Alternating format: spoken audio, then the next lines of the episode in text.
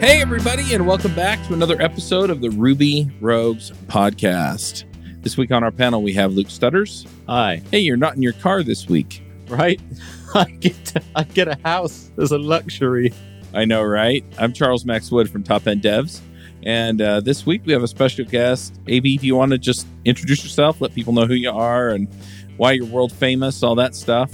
All right, so my name is Abiodun, but short form AB. Um, I'm a software engineer at Factorial HR, a HR company in Barcelona, Spain. Um, I've been in software development for about three years now, and I love writing. Yeah, so that's how I got myself into writing about dry monads. Cool. Hey, folks, this is Charles Max Wood from Top End Devs. And lately I've been working on actually building out Top End Devs. If you're interested, you can go to topenddevs.com slash podcast and you can actually hear a little bit more about my story about why I'm doing what I'm doing with Top End Devs, why I changed it from uh, devchat.tv to Top End Devs. But what I really want to get into is that I have decided that I'm going to build the platform that I always wished I had with devchat.tv and I renamed it to Top End Devs because I want to give you the resources that are going to help you to build the career that you want, right? So whether you want to be an influencer in tech, whether you want to go and just max out your salary and then go live a lifestyle with your family, your friends, or just traveling the world or whatever, I, I want to give you the resources that are going to help you do that. We're going to have career and leadership resources in there, and we're going to be giving you content on a regular basis to help you level up and max out your career. So go check it out at topenddevs.com. If you sign up before my birthday, that's December 14th. If you sign up before my birthday, you can get 50% off the lifetime of your subscription. Once again, that's topenddevs.com. Well, we kind of brought you on to talk about dry monads, and I will admit I read the article. I got a little bit lost. Do you want to just kind of explain? I, I think I kind of got hung up on railway oriented programming and dry monads and kind of how they plug in together. And people use terms like monads, and it's this uh, functional programming term that kind of I don't know. My eyes glaze over and my mind wanders. Do you want do you want to just explain what we're talking about here with dry monads and how that comes together with the railway oriented Okay. programming that you were talking about? Okay, so railway oriented programming is a term that refers to programming in a way that errors are handled in a functional manner. So we say that it's just like the railway track where you could either go on one track or the other. So railway oriented programming, it's like programming in a manner that you, you're either going in a, in a failure path or in a success path.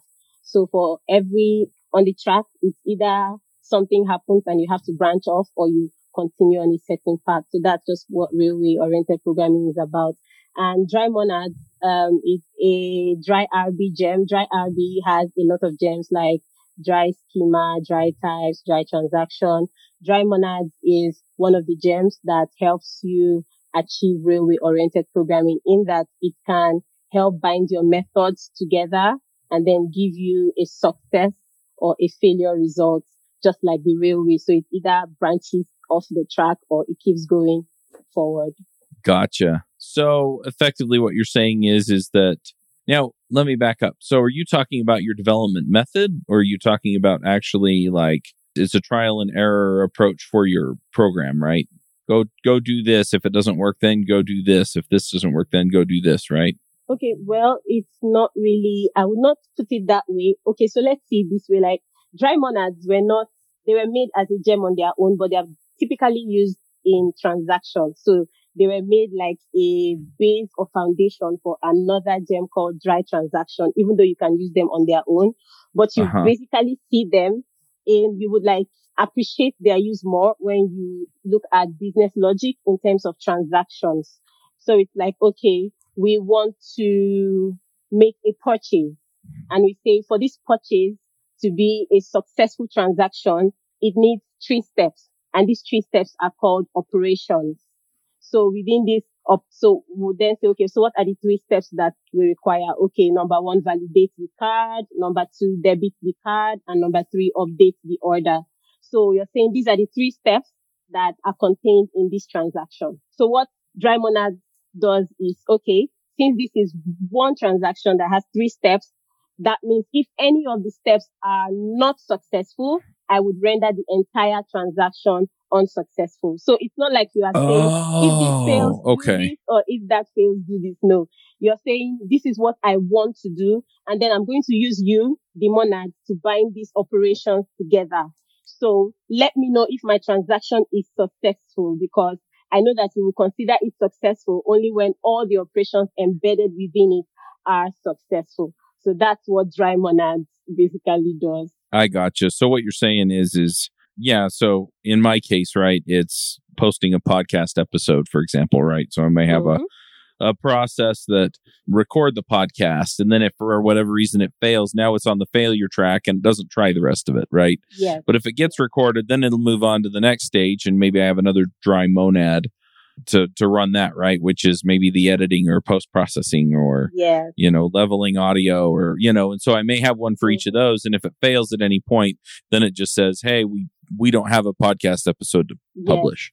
Yeah, and the beauty of it is that wherever it fails, that is the error of the entire transaction. So if it fails during editing, it tells you, oh, we are sorry, we could not complete your transaction because it failed in editing. So you are able to tell exactly where it failed because every step gives you a failure or a success message. So the, if there's an error anywhere, that, that would be the error of the entire transaction. So you're able to pinpoint, okay, oh, this failed at editing.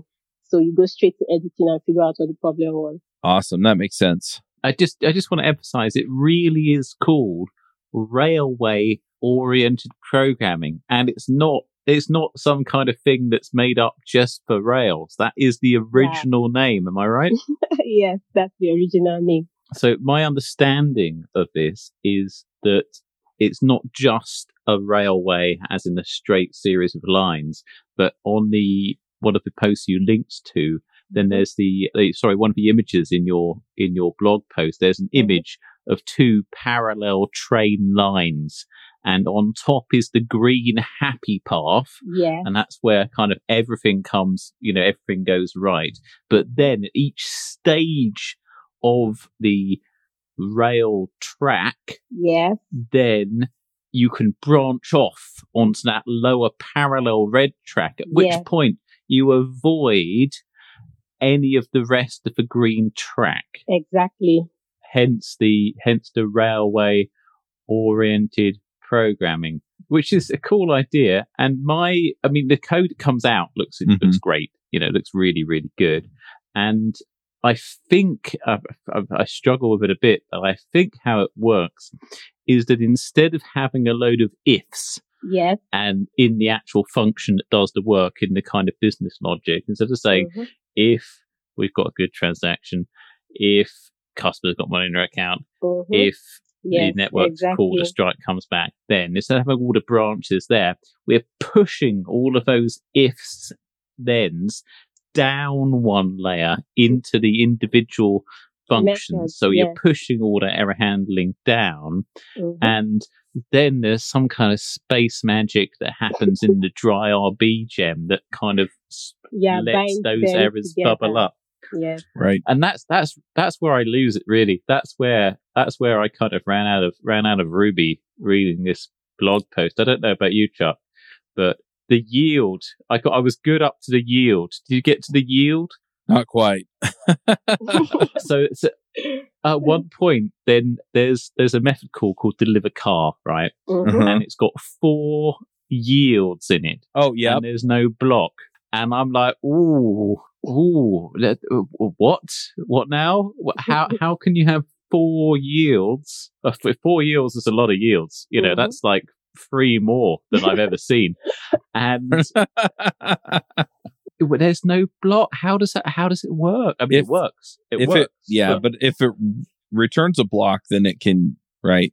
That, that's, that's what you're doing. Okay, Is your, so um, each yeah, of ahead. the methods, there's a check year method, check model method. So because we using the dry RB, and there's this part of it called result do. So that's what we are using. We are using the results. And then each of our methods, if you notice, gives us a result, which is either a Mhm. success result or a failure result. So Right. we're saying yield that is based on whatever result comes from here move to the next stage. So if it's a failure result, of course, you know you're not going to yield. You're just going to go straight and say, Oh my God, there was a failure. But if there was a success, then surrender this process to the next. Like say, okay, it's just like, I just thought of something. So, um, like when you have the 400 meters race and then you have people hand over batons to one another. So just take it like everybody's running 100, okay, 100 meters and then they hand the baton over. But if one person falls on the way, they cannot hand the baton over to the next person. So they cannot yield. But if they're successful, then they yield. Yeah. So that's how it works. But as I said before, um, dry monads, you will see the beauty when you are working with dry transactions. And there you don't have all the yields. What you just have is steps, steps for each operation. So for every operation, you just say step this, step that, step this, and it does everything for you. But this is just, this is just focusing on dry monads to explain exactly how they work. But like the basic thing is to have your business logic wrapped up as a transaction and then all the steps as operations and you just list them as steps. I think I would write something about dry transaction. That should be like the next so that we see dry monads in all of its glory. right. So when you have, yeah, because looking at the code, I mean, you've got this call to success and failure.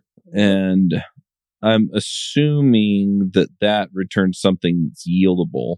Yes, it returns a failure result or a success result. Right. But it, so it's the success result that forces the yield that you yield to the next stage. You're like, okay, there's a right. success here. You take over. And is that, is that the dry monad or? That's the dry monad. Like it, it's, uh, it gives you the success and the failure. Yes. It makes it possible classes. for you to return. Yes. I gotcha. Yeah. I'm looking at the gem here. So are you using this at work? for the stuff that you're doing or? Yeah, in my previous company where I was when I wrote this article, yeah, it was something that we were using. So I was new and I noticed they had all these folders of transactions, operations, and I was pretty much confused because I was like, what is this? I had never seen it before. And then I had to go read about dry transaction. And then I realized, okay, it's not even really about dry transaction. It's dry monads that's making this possible. That's like the foundation. So I started from dry monads and it was pretty interesting to see that you have several transactions. It actually, first of all, felt like magic to me where you have a transaction and different steps and you just list the steps and everything just works. If there's a failure, it tells you, oh, sorry, failure. And if every step is successful, it tells mm-hmm. you that your entire transaction was successful. So that's where I got introduced to the dry RB um, group of gems. Right. So how are they using it at work? I, I'm just curious to get a feel for that. So yeah, for almost everything. I remember I, I was supposed to implement a feature which involved tagging candidates because it's um it's a recruitment automation platform. So we had like screening interviews, video interviews take place on our platform.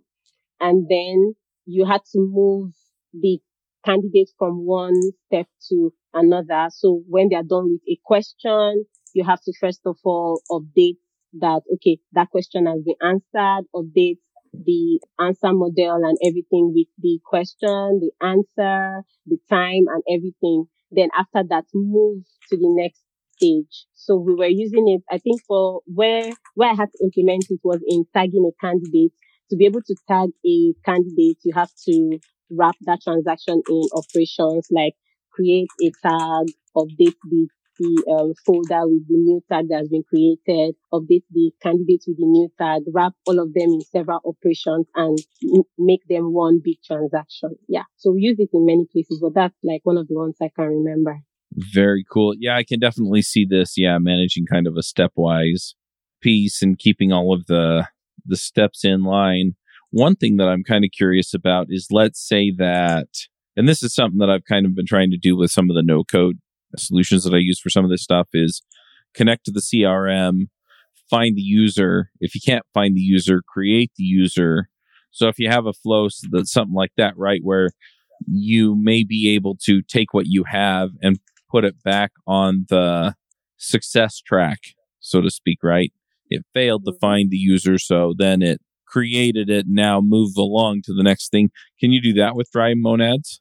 No, you cannot decide with dry monads that if there's a failure, I would like you to do this. It's a, it's something that has been requested, but I don't think it's been implemented yet. But you can do that personally in your code manually. Right. So instead of returning a failure when something doesn't happen, you can decide to say, okay, so if the user is successfully created, success. Else, then you can try your next thing that you want to try before. Right. you- yeah. So you can do that manually. Makes sense. Yeah, I'm just trying to think through. I mean, it in some ways it feels cleaner, like Luke was saying. Some in some ways it feels cleaner to just have it not have the funky if this, if this, if this. hmm But in other ways, yeah, I mean the yield, yield, yield, yield would definitely throw me off a bit, right? Yeah. I also think it's more readable. Okay, go on. No, I was just going to say that I, I think it's also more readable because you know exactly what is going on. We are not confused at any point. So it makes your code more readable. Right.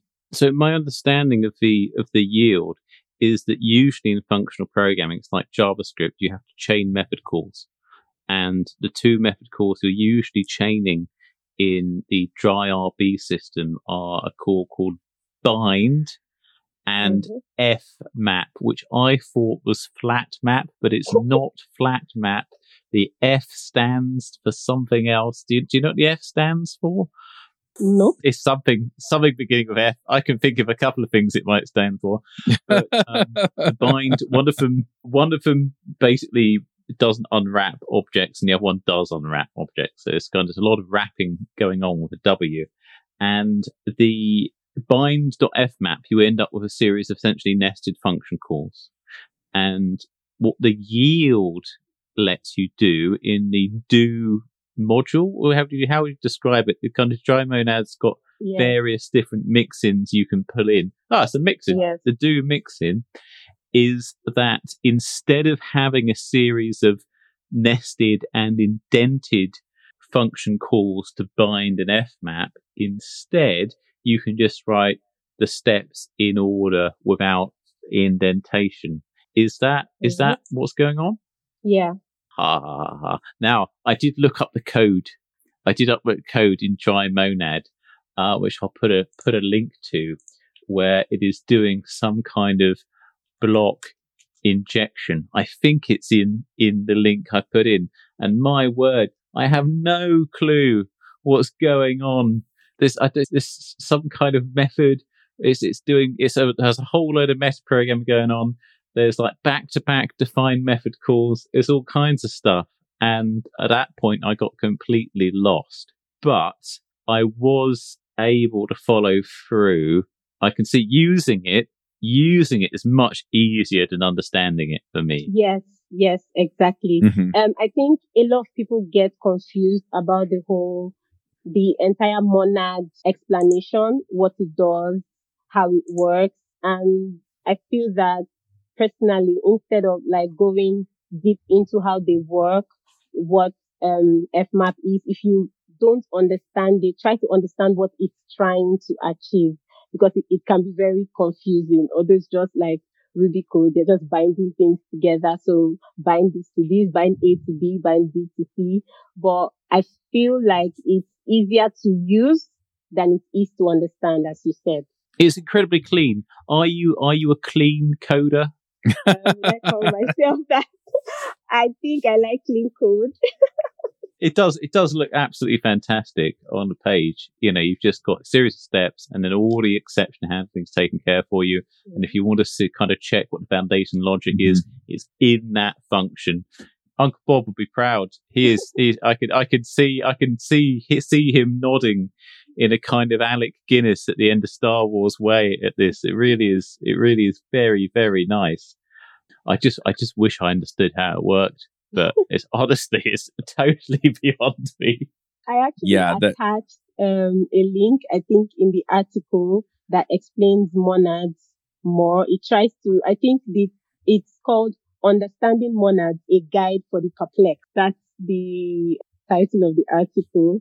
And I still feel it's a bit confusing at some point, but it tries to explain why stateful values are bad and how monads help. Yeah. So I think if, if you read it, it might give some insight. Might make you feel bad about your code. Yeah. I'm just joking, but at the same time, I mean, you know, monads are kind of a within the functional languages. You know, it's a more common pattern, and it's a it's something that they actually talk about in Ruby since we have mutable state and uh, you know a bunch of other things going for us. It I, I still don't know if I understand all of the implications of using an actual monad, and so I think that's part of where I got hung up. But yeah, you know that does help a bit. And I get what they're trying to do with some of the dry Ruby stuff, but yeah. Have you used any other dry Ruby stuff? Or have Not. you used any? Let me not say any other. Have you used any? I mean, we've talked about it on the podcast and, Okay. but uh, yeah, I haven't gone deep and like used it in a project where I had to deal with it over and over again, which is kind of the way I have to pick it up, right? I have to go bang my head against the wall a whole bunch of times and then kind of go, oh, I finally get it. So- Yay. but yeah. Hi, this is Charles Max Wood from Top End Devs, and lately I've been coaching some people on starting some podcasts and in some cases just taking their career to the next level. You know, whether you're beginner going to intermediate, intermediate going to advanced, whether you're trying to get noticed in the community or go freelance, I've been helping these folks figure out how to get in front of people, how to build relationships and how to build their careers and max out and and just go to the next level. So if you're interested in talking to me and having me help you go to the next level, go to topenddevs.com slash coaching. I will give you a one hour free session where we can figure out what you're trying to do, where you're trying to go, and figure out what the next steps are. And then from there, we can figure out how to get you to the place you want to go. So once again, that's topenddevs.com slash coaching. I got a couple of production systems that are running ROMRB, which is uh, Peter Solnica's Mm-hmm. database layer, and and other people, and that I know uses extensive like dry the dry Ruby under the hood, Okay. and I can see when you're kind of building up the idea of separate repositories. You're, you I can I can feel I can feel what he's doing. I can feel what he's doing, but I never I never actually used it for my mm. own Okay. business logic. My own business logic was just loads of ifs.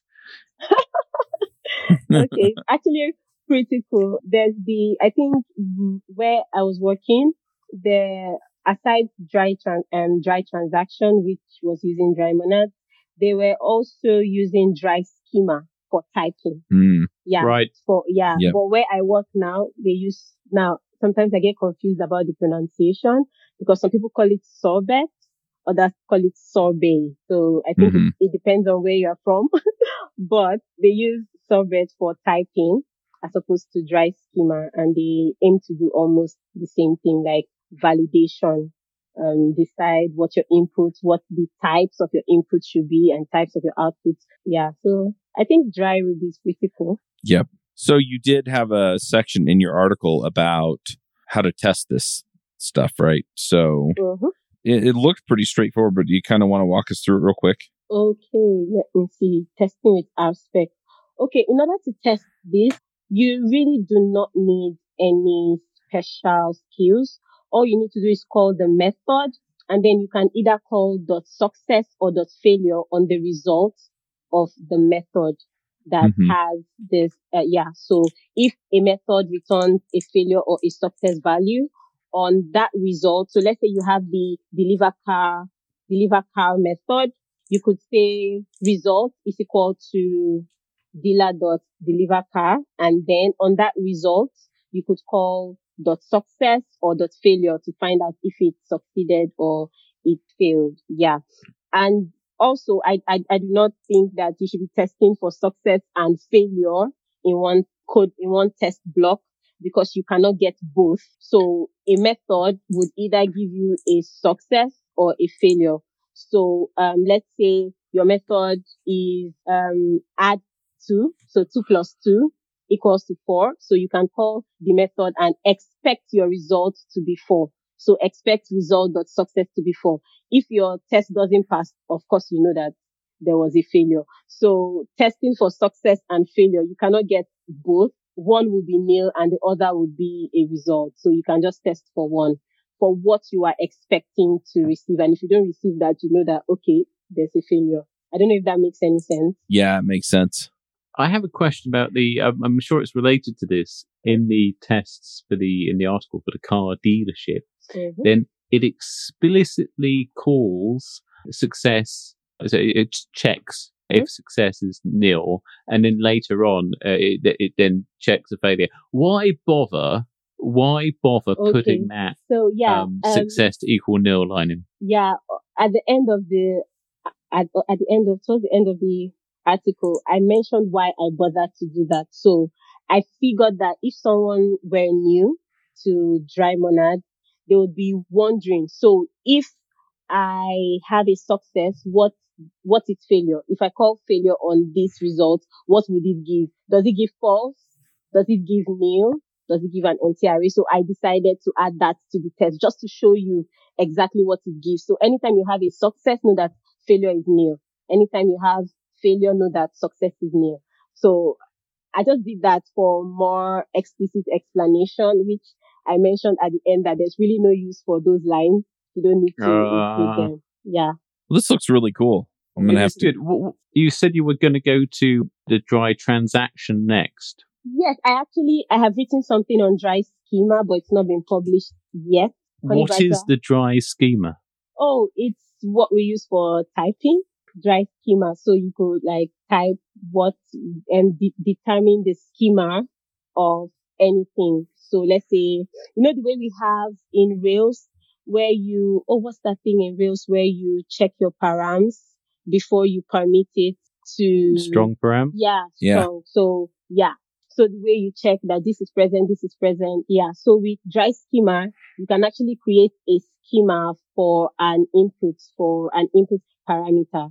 So you could say, this is how I want it to be. I expect a hash and the hash should have this key and um, the value of this key should be of type this. I expect that in this hash we should have, yeah, so you could create a schema for your input parameter. And whenever the param does not align with your schema, it doesn't even permit it into the, um, the method. Yeah. So that's another cool gem. But I mm-hmm. think mm-hmm. I'll be going into dry transaction, yes, um, soon. It's been a while since I played with Sorbet. What's the difference between that and Sorbet?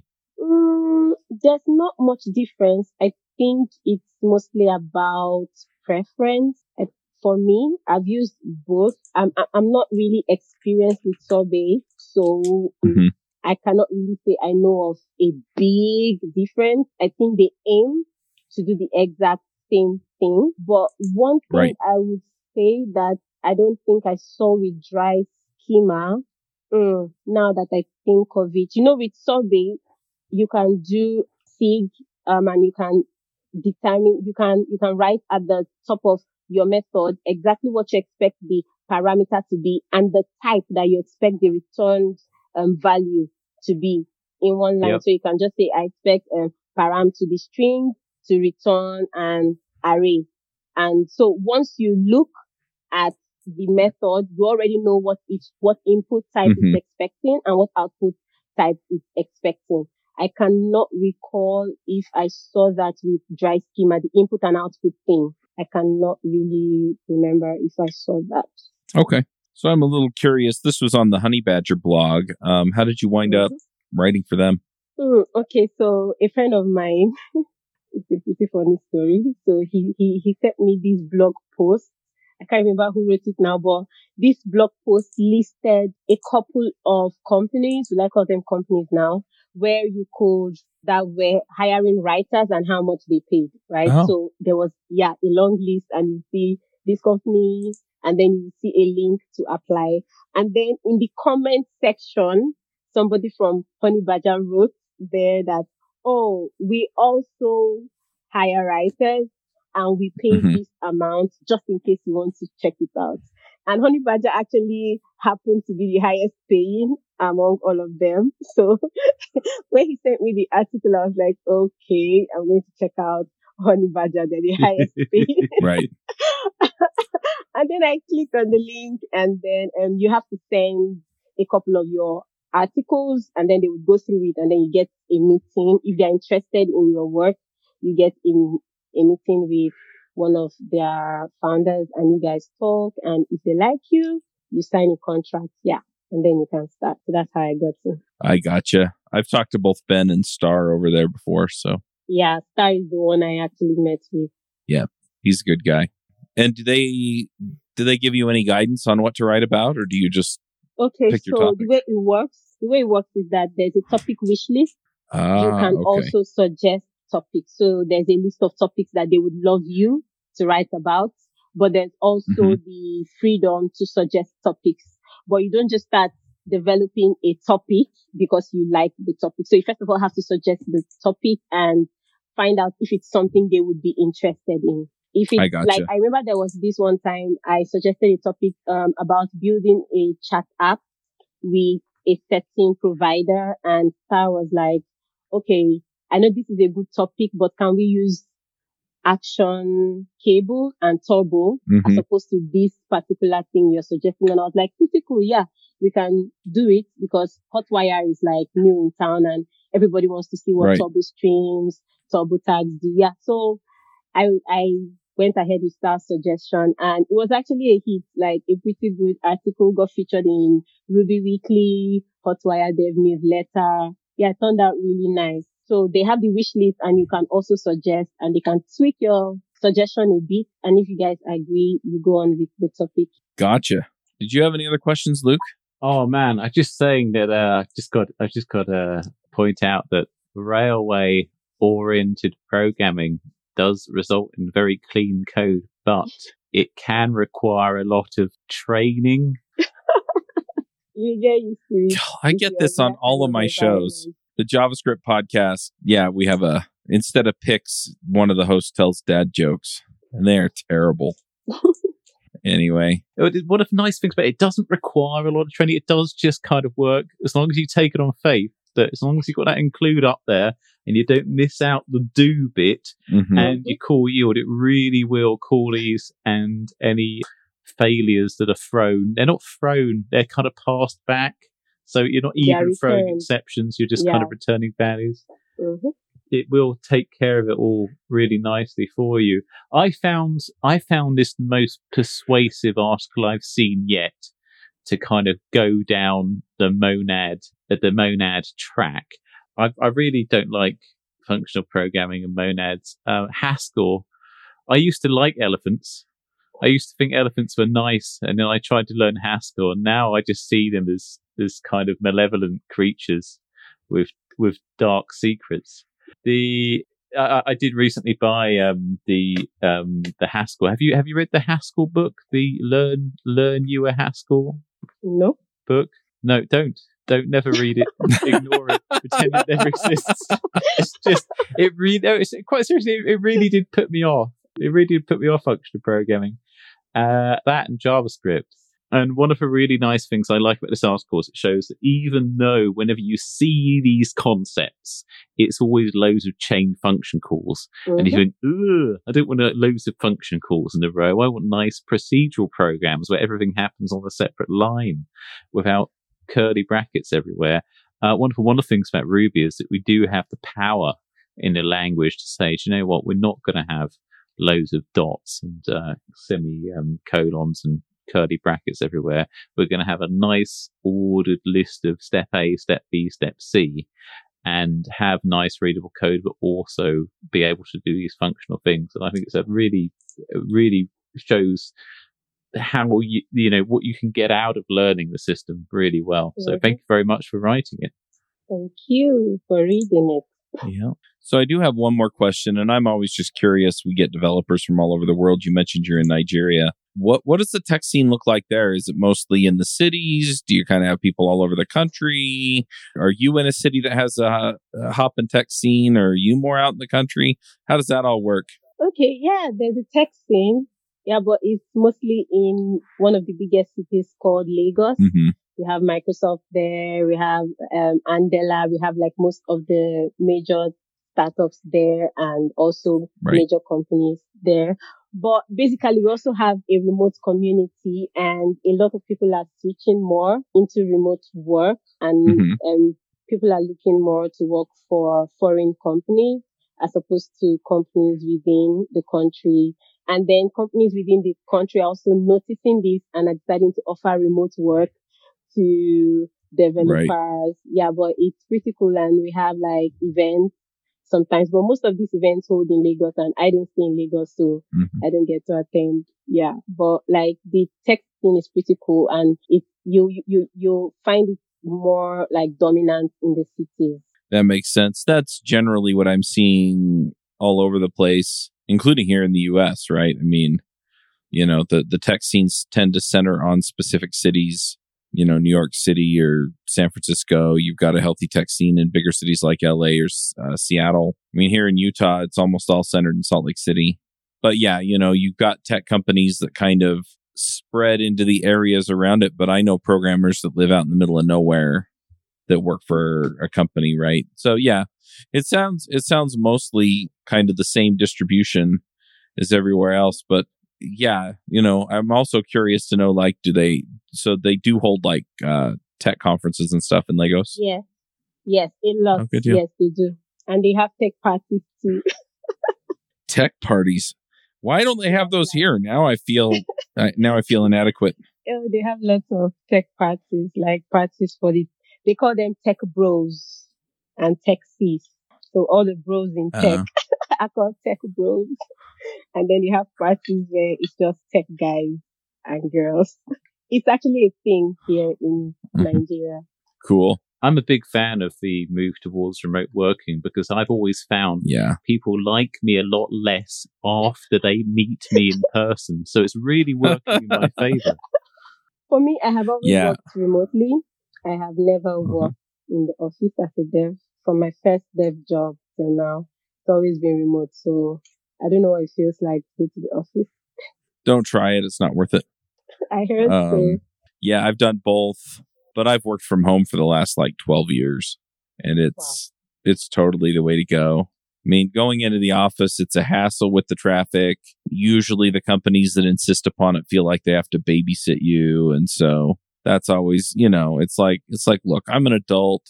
If I tell you I'm getting the job done, right? I'm going to check in code and you're going to see I'm getting the job done Yeah. right?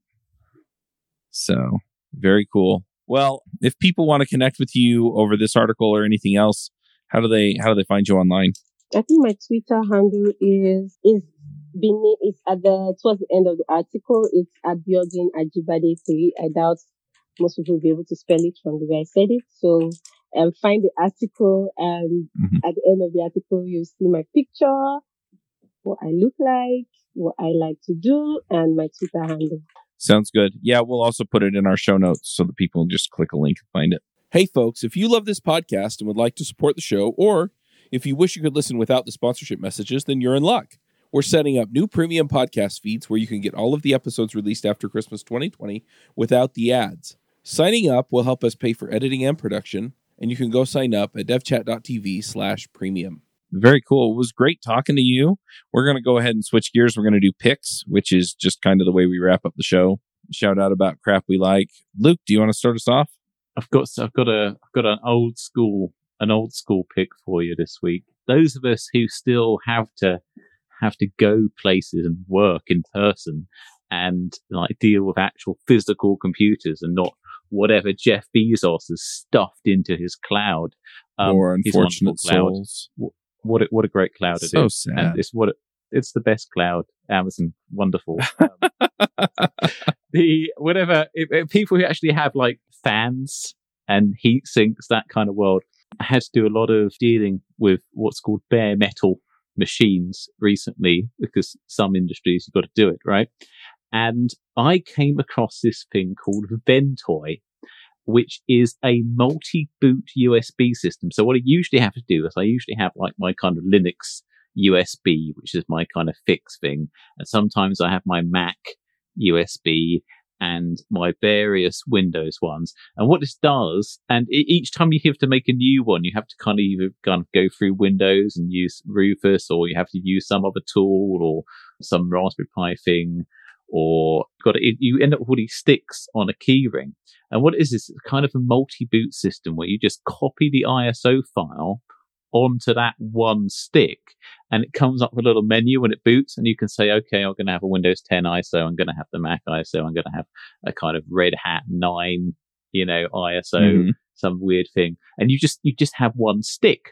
And that combined with your USB C to USB A dongle, it, massively simplifies my life. I really like it. So Ventoy is my first pick. And my second pick, which I have picked before, is a library called FilePond, which is a free photo upload library. It's a JavaScript front end thing. It's not a Ruby thing, but it fits really nicely in, especially using the kind of new minimal Propshaft pipeline. So you can kind of put it in. You don't have to do any node modules or anything. And it's a kind of front end upload library. I just really like it you know how you get a kind of library that you like mm-hmm. and you know there's no reason you just it just kind of it's just really nice to use it never lets me down i always think oh i wonder if i can do that and it does it so there we go it's my second pick file pond from PQINA just a really really nice little upload library for uploading images to your to your website nice i'm going to throw out a few picks i always do a board game the board game i'm going to pick this time so I have picked Scythe in the past.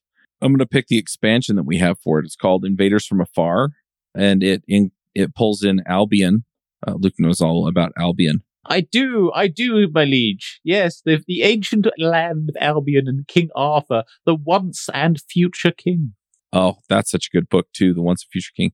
Anyway, so I'll pick that too. T.H. White, I think, is the author. Anyway, but yeah, so Scythe is you have you kind of worker management is kind of the way the game goes, but there's a map. I think I think I said King Alfred, not King Arthur. There, that was a bit of a mistake, wasn't it? It's King Arthur, right? Yeah, it's, yes. it's definitely Arthur. Sorry, yeah. sorry, sorry, Alfred. All good. Poor Alfred. So Scythe, you have worker management, and then right, you move your pieces around the map as well. There, there's a combat element to it, but it's pretty minimal. Most of what you're doing is managing resources. But the different boards that you wind up playing on, you know, where you move your workers around have different advantages. The different kingdoms or nationalities or whatever have different uh, strengths and weaknesses. And so this just adds into one of them is Clan Albion and the other one is the Togawa Shogunate. So you have kind of the Japanese or whatever when they just have other abilities is the way that it works. The game is fairly well balanced between them and I really, really enjoy it. The game, the base game on Board Game Geek has a weight of 3.43. So it's no joke to pick it up and figure out all the different ins and outs of playing it. Once you've played through it once or twice, it, it really, you, you know, it really flows, right? And none of the element or none of the elements of the game yet are so incredibly complicated that it's that hard to figure out, right? So, but there are a lot of moving pieces. And so it takes a bit to pick it up. And that's why it has a weight of 3.43. Um, Invaders from Afar has a weight of 3.44, right? So it clocks in 0.01 weight higher.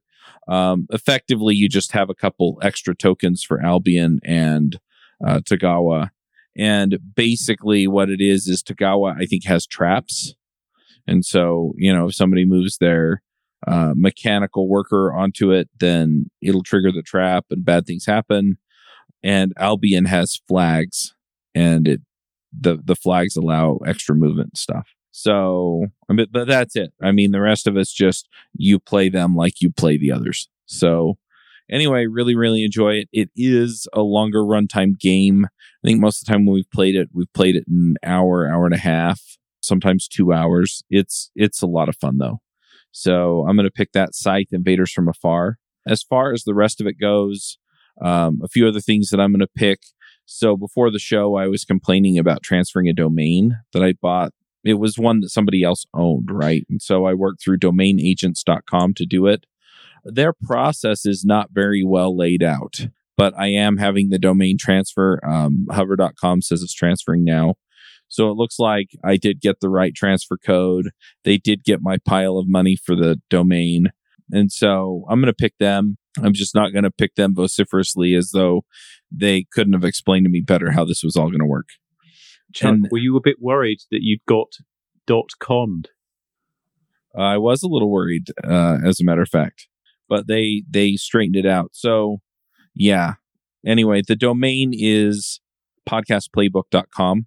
I own the .co domain, but it's easier to tell people just to go to the .com domain. And I'm going to be putting up podcasting courses and stuff like that, similar to Top End Devs for dev courses and and series and stuff like that. So I'm going to I'm just going to let everybody know about that, but mostly uh, domainagents.com. Escrow.com is the way that they actually do the transaction. That was pretty clean. So overall, I'm I'm happy with them. And then uh, a few other things that I'm playing with. Um, I think I mentioned Podio last week. If I didn't, Podio.com. We'll just put it in the picks. Why not, right? Um, so Podio.com, I'm using kind of like I was using Monday.com, except they have a lot more options and a lot uh, better use case. And then the other thing with it is that at the plan I'm on, I can actually add light users to the to the apps, right? So I, I'm I'm working on creating one for each of the shows, so that kind of like what Abby was talking about, right? Where it was I can put in topics, and then people can recommend uh, guests for those topics, and then we can get them scheduled, and it'll work through that whole process and kind of be automatic. Because right now, what it is is basically um, Michaela sends me a list. I approve them, and then she goes and invites them and does all the logistical stuff. And this will make it a whole lot more ob- automatic. But I'm also working in the publishing and everything else so that when an episode is recorded, we can put all the information in. I can give all the everybody like a form, or they can go put in links or pics or whatever for the uh, show notes. Since I'm adding light users, I'll be able to add the hosts and then they'll be able to actually see the publishing calendar and stuff like that. And anyway, it'll it'll make it a whole lot logis- logistically easier, and we're figuring that out. One of the automation systems that I've used in the past is Zapier, and I've been playing with another one called Make Make.com, and I think I'm liking it a lot better. It, it has a lot more visual elements. Um, it allows you to fork your processes, just all kinds of stuff like that. So um, I'm going to pick make.com as well. And then I'm planning on having the next three months at least worth of meetups scheduled. So you can go to topenddevs.com slash meetups and see when the meetups are. Uh, same for the conferences through the end of the year. I'm planning on having those up. One of the first ones I'm going to put up is the Top End Dev Summit, where we actually talk about how to kind of do the incremental regular stuff that you have to do in order to, you know, become a top end dev and have the career you want. So we're going to talk about, you know, making content and meeting people and how to keep learning and stay on top of what's coming out and how to, when I say content, I also mean like writing books, how to host a meetup, how to, all this stuff that, that just kind of go into the things that I've seen move the needle for people on their careers. So anyway, all that stuff will be on topenddevs.com. And, uh, yeah, I have rambled for long enough. Abby, what are your picks? Oh, I didn't know I have to name peaks. No, it's all good. You have any TV shows or books or anything else that you've really been enjoying lately? TV shows, yes. I like to share. I feel, I feel weird. Yeah, do it. Okay, so I just finished Bridgerton season two. Mm.